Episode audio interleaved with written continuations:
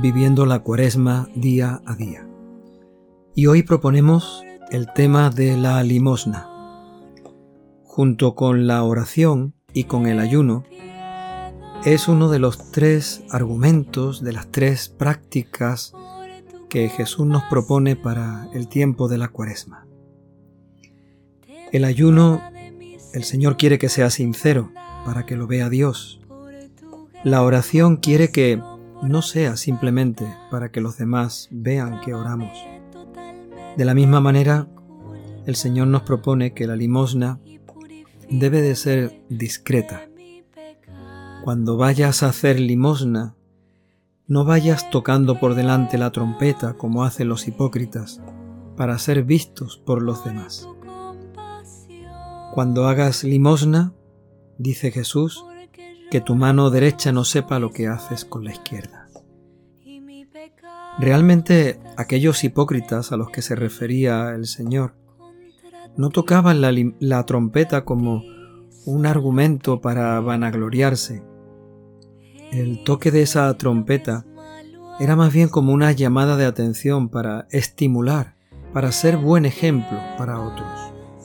Si otros te veían dar una limosna, posiblemente se sintieran movidos, motivados también ellos a ofrecer una limosna. El Señor nos propone que la limosna no debe ser por imitación, no debe ser porque otro y yo también voy a hacerlo igual. La limosna debe de surgir de la necesidad de compartir. Debe de surgir de la gratitud de que mucho hemos recibido, por lo tanto, eso que recibimos también debemos de ofrecerlo. En otra parte del Evangelio el Señor dice, Pedid y se os dará, buscad y encontraréis, llamad y se os abrirá. ¿Para qué pedir? ¿Para qué buscar? ¿O para qué llamar? ¿Se trata simplemente de un beneficio propio?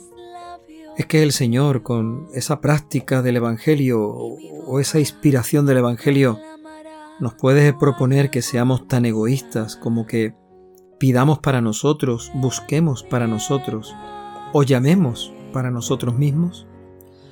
El pedir es para dar, el buscar es para ofrecer, el llamar es para servir a otros. Por lo tanto, lo que recibimos es para compartirlo. Lo que recibimos es para darlo. Lo que hemos recibido con tanta generosidad por parte de Dios es para ofrecerlo a nuestros hermanos.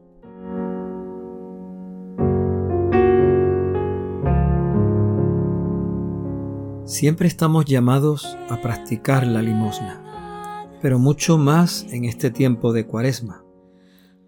Para Jesús, la limosna, unida a la oración y al ayuno, tiene más sentido. Cuando alguien ora, cuando alguien reza, cuando alguien mantiene esa comunicación constante, fluida, cercana con Dios, eso tiene que llevar al trato con los demás y en ese trato podemos practicar la limosna. En el trato con los demás, la limosna no es económica, sino humana. En el trato con los demás, la limosna no es dar un poquito de lo que tenemos, sino ponernos nosotros a disposición con cercanía al servicio de los demás.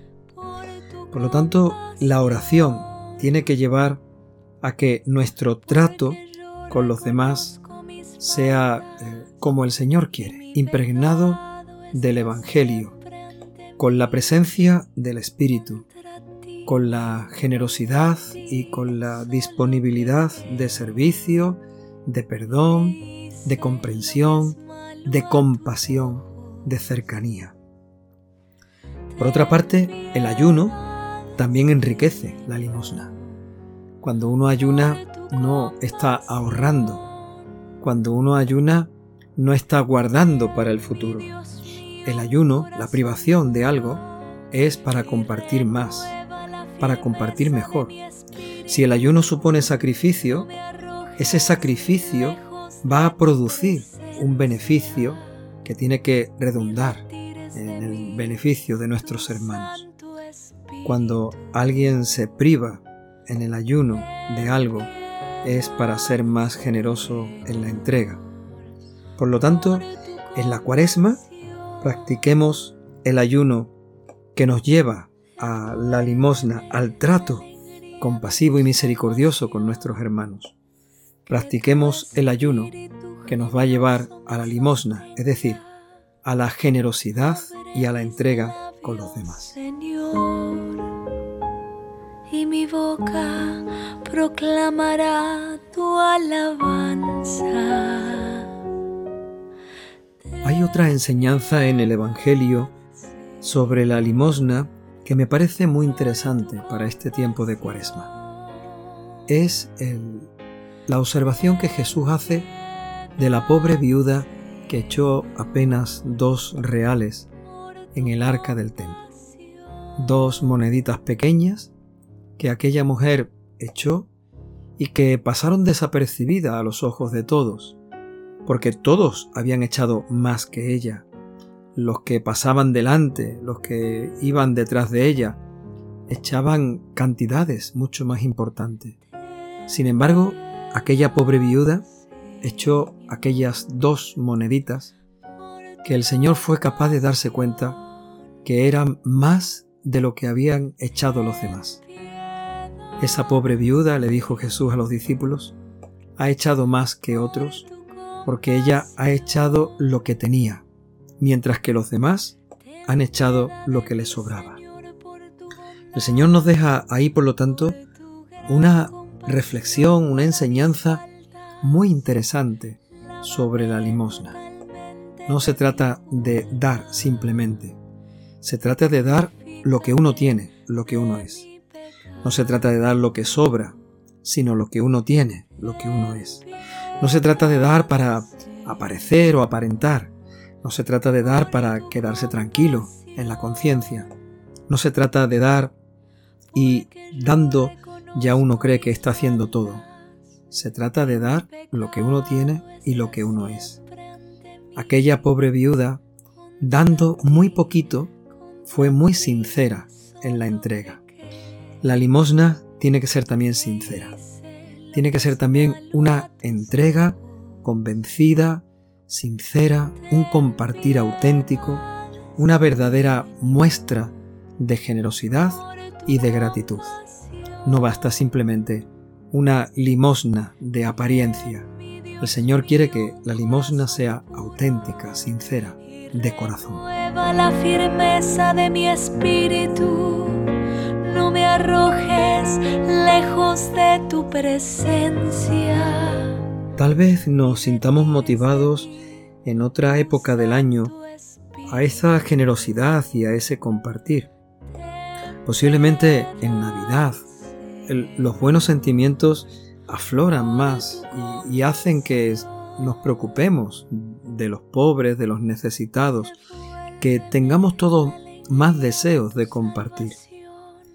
Tal vez los cristianos tengamos que redescubrir la cuaresma en este sentido para nosotros, la cuaresma debería de ser el tiempo del compartir, el tiempo del ser generosos, el tiempo de preocuparnos de los pobres, el tiempo de dar aquello que yo me he privado para poder después ser generoso en la entrega.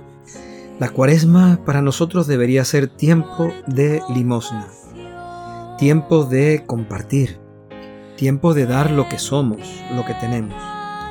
La cuaresma debe de ser para nosotros tiempo de limosna en el servicio.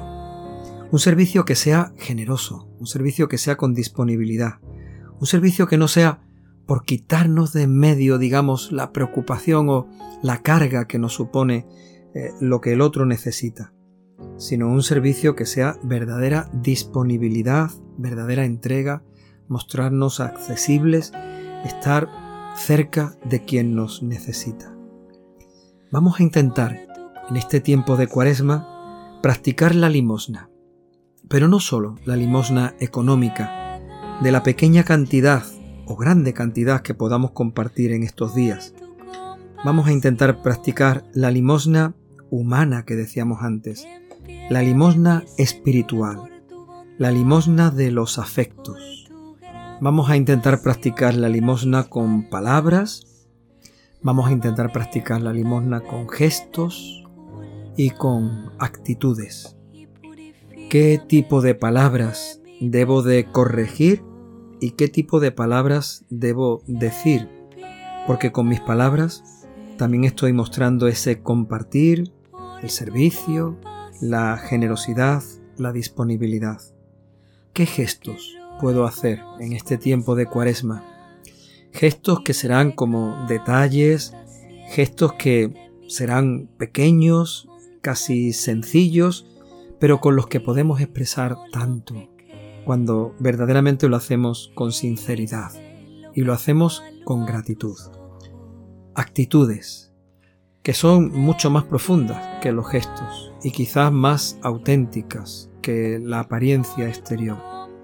También en nuestras actitudes mostraremos una sincera disponibilidad y generosidad que será una auténtica limosna con los que nos rodean. Es tiempo de cuaresma, es tiempo de orar, es tiempo de ayunar, es tiempo de hacer limosna. Ni retires de mí tu Santo Espíritu